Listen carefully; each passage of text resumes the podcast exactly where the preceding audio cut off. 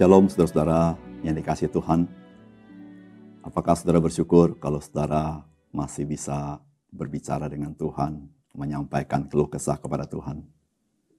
Saudara-saudara, berbicara kepada Tuhan adalah kehormatan. Karena untuk bisa berbicara dengan Tuhan, ada darah Yesus Kristus yang harus dicurahkan supaya Tuhan berkenan untuk menerima kita. Salam jumpa dalam program Tuhan adalah Gembalaku. Ketika saudara dalam kesusahan, dalam pergumulan yang berat, apa yang pertama-tama saudara mau kerjakan pada saat itu? Ketika saudara ada usaha yang penting, yang saudara ingin deal dengan orang lain, hal apa yang pertama-tama saudara kerjakan? Ketika saudara sedang mengalami satu sukacita berkat Tuhan yang besar, hal apa yang pertama-tama saudara terpikir untuk saudara lakukan? Ketika saudara sakit, hal apa yang saudara pikir pertama-tama saudara lakukan? Apakah berdoa? Saudara-saudara, Tuhan Yesus adalah Tuhan yang berdoa. Saudara, ini akan kita renungkan dari Matius pasal 26 ayat 36 sampai 46. Maka sampailah Yesus bersama-sama murid-muridnya ke suatu tempat yang bernama Getsemani. Lalu ia berkata kepada murid-muridnya, "Duduklah di sini sementara aku pergi ke sana untuk berdoa." Dan ia membawa Petrus dan kedua anak Zebedius sertanya. Maka mulailah ia merasa sedih dan gentar. Lalu katanya kepada mereka, "Hatiku sangat sedih seperti mau mati rasanya." Tinggallah di sini dan berjaga-jagalah dengan aku. Maka ia maju sedikit lalu sujud dan berdoa kepadanya. Ya Bapakku, jikalau sekiranya mungkin, biarlah cawan ini lalu daripadaku. Tetapi janganlah seperti yang ku kendaki, melainkan seperti yang engkau kendaki. Setelah itu ia kembali kepada murid-muridnya itu dan mendapati mereka sedang tidur. Dan ia berkata kepada Petrus, Tidakkah kamu sanggup berjaga-jaga satu jam dengan aku? Berjaga-jagalah dan berdoalah supaya kamu jangan jatuh ke dalam pencobaan. Roh memang penurut, tetapi daging lemah. Lalu ia pergi untuk kedua kalinya dan berdoa katanya, Ya Bapakku, jikalau cawan ini tidak mungkin lalu kecuali apabila aku meminumnya. Jadilah kehendakmu. Dan ketika ia kembali pula ia mendapati mereka sedang tidur, sebab mata mereka sudah berat. Ia membiarkan mereka di situ, lalu pergi dan berdoa untuk ketiga kalinya dan mengucapkan doa itu juga. Sesudah itu ia datang kepada murid-muridnya dan berkata kepada mereka, Tidurlah sekarang dan istirahatlah. Lihat, saatnya sudah tiba bahwa anak manusia diserahkan kepada tangan orang-orang berdosa. Bangunlah, marilah kita pergi dia yang menyerahkan aku sudah dekat. Saudara yang dikasih oleh Tuhan, firman Tuhan yang kita baca hari ini berlokasi di Taman Getsemani.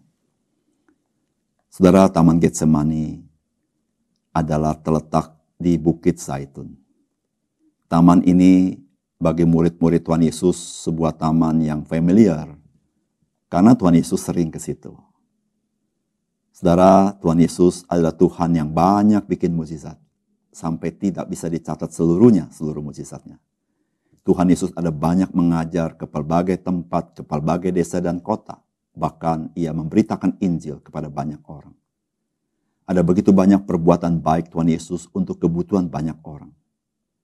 Tetapi saudara-saudara, kita pun mengenal Tuhan Yesus adalah Tuhan yang banyak waktu untuk berdoa kepada Bapa di surga. Saudara, sebelum Tuhan Yesus naik ke atas kayu salib, sekali lagi dia menunjukkan dia adalah seorang yang berdoa kepada Tuhan. Di Taman Getsemani, di tempat yang sunyi, Tuhan Yesus bersekutu dengan Bapaknya, berbicara dengan Bapaknya, menyampaikan isi hatinya kepada Bapa di surga. Saudara, pesan firman Tuhan apakah yang kita bisa dapat dari peristiwa di Taman Getsemani ini. Yang pertama, saudara, Tuhan Yesus yang menebus kita, yang adalah Tuhan dan Allah. Dia memberikan teladan kepada kita. Di dalam pergumulan, kita patut berdoa kepada Tuhan. Saudara-saudara yang kasih dalam Tuhan, kalau kita ingat Taman Getsemani, yang kita ingat selalu adalah peristiwa sebelum Yesus naik ke atas kayu salib. Tuhan Yesus dalam pergumulan yang maha berat dan dia datang kepada Bapa untuk berdoa, saudara. Saudara, bukanlah hal yang mudah ketika saudara dan saya menghadapi satu pergumulan yang berat. Biasanya kita bisa tidak tenang. Kita berusaha berbuat sekuat tenaga untuk melepaskan diri kita dari segala kesulitan dan pergumulan kita. Kita ingin cepat melaluinya dengan segala usaha kita. Mungkin kita mencari orang, minta bantuan supaya kita bisa ditolong. Tetapi Tuhan Yesus, dia pergi ke Bukit Zaitun. Dia masuk ke Taman Getsemani. Dan di sana dia berdoa. Saudara-saudara ingatlah apa kata firman Tuhan dalam 1 Petrus pasal 4 ayat 7 Kesudahan segala sesuatu sudah dekat. Karena itu kuasailah dirimu dan jadilah tenang supaya kamu dapat berdoa. Ternyata berdoa tidak gampang. Kita butuh menguasai diri. Dan kita perlu tenang supaya kita bisa berdoa. Saudara mari kita belajar dari Tuhan Yesus. Pergumulan kita hadapi tidak lebih besar daripada pergumulan yang Yesus hadapi. Dan Yesus dia menguasai diri. Dia mencari waktu bersama tiga muridnya berdoa di Taman Getsemani. Sudahkah saudara menggunakan kesempatan dalam segala situasi menguasai diri, menenangkan diri, berdoa kepada Bapa di surga di dalam Yesus Kristus. Bukankah sesuatu yang sangat indah dalam hidup kita? Yang kedua, saudara, Saudara doa di Taman Getsemani menggambarkan betapa mengerikannya cawan yang harus diminum oleh Tuhan Yesus. Yang menggambarkan betapa mengerikannya dosa itu yang dihadapi oleh manusia.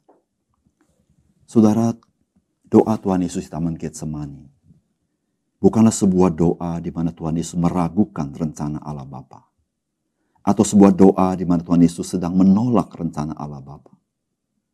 Tetapi doa Tuhan Yesus Taman Getsemani merupakan ungkapan hati. Betapa mengerikannya cawan itu dia harus minum. Sehingga ungkapan kata-kata yang diungkapkan itu bukanlah ungkapan dia ingin menolak rencana Tuhan. Tidak. Tetapi karena terlalu mengerikannya. Sehingga Yesus mengatakan, jikalau bisa cawan ini lalu daripadaku. Saudara, bukankah kita juga mengalami seperti itu? Ketika kita merasakan segala kesulitan, kita akan berkata, Tuhan, kalau bisa kesulitan ini lalu daripadaku. Bukan karena kita tidak mengalaminya. Kita sudah mengalaminya. Tapi begitu berat dan ungkapan hati kita adalah kalau bisa kesulitan ini berlalu. Saudara-saudara yang kasih dalam Tuhan. Ketika kita merenungkan pergumulan Tuhan Yesus Taman Getsemani saudara kita bisa merasakan. Jikalau bukan kasih, jikalau Tuhan tidak mengasihi kita, dia tidak akan lakukan itu bagi kita. Tetapi karena dia terlalu mengasihi kita, dia bergumul bagi kita, bukan untuk dirinya sendiri. Dia naik ke atas kayu salib, menanggung dosa saudara dan dosa saya. Sehingga barang siapa yang percaya kepada dia, menerima pengampunan dosa, dan menerima hidup yang kekal dan hidup diberkati oleh Tuhan sebagai anak-anak Tuhan. Saudara-saudara, jikalau Tuhan Yesus begitu mencintai engkau dan saya, apakah saudara dan saya sungguh-sungguh mencintai dia? Apa pun pergumulan kita, kita berkata, Tuhan, aku rela karena aku mengasihi engkau dan aku tahu engkau sangat mengasihiku. Yang ketiga, saudara, firman Tuhan hari ini memberitahukan kepada saudara dan saya. Berdoa itu dapat memberikan kekuatan di dalam menghadapi tantangan. Saudara Tuhan Yesus berdoa di Taman Getsemani tidak sendiri. Dia mengajak ketiga murid secara khusus. Petrus, Yakobus dan Yohanes. Tapi saudara perhatikan, ketiga saudara ini tidur, saudara. Saudara saya percaya, mereka sangat letih setelah Yesus melayani hari, seharian penuh. Mereka tidak kuat saat itu mungkin suasana sejuk-sejuknya malam itu. Setelah makan malam bersama, saudara-saudara, maka mata mulai mengantuk. Mereka tidur, saudara.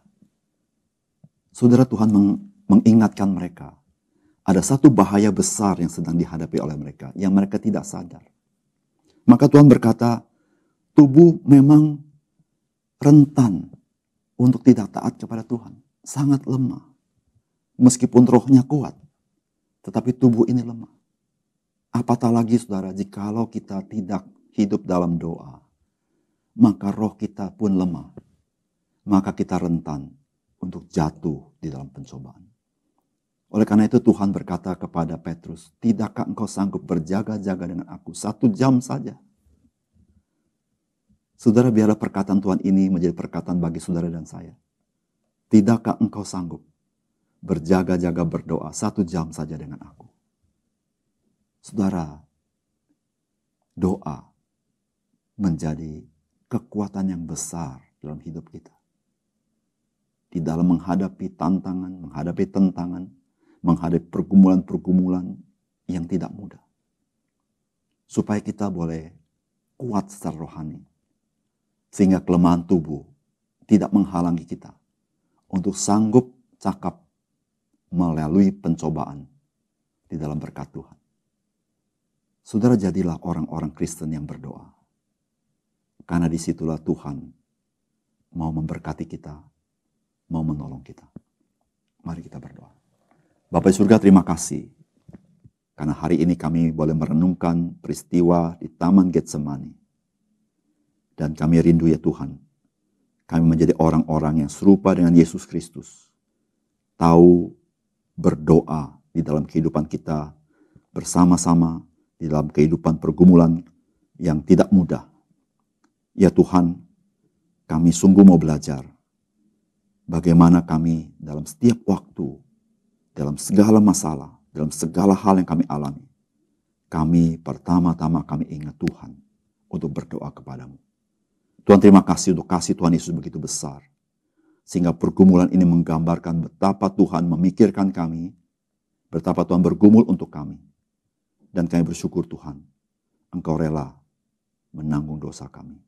Ajar kami hidup bagi Engkau, hidup menyenangkan Tuhan, karena Tuhan sudah mengasihi kami terlebih dahulu. Kami serahkan hidup kami hari ini ke dalam tanganmu. Mohon berkat Tuhan supaya kami boleh jadi berkat bagi orang lain. Di dalam nama Tuhan kami Yesus Kristus kami berdoa. Amin.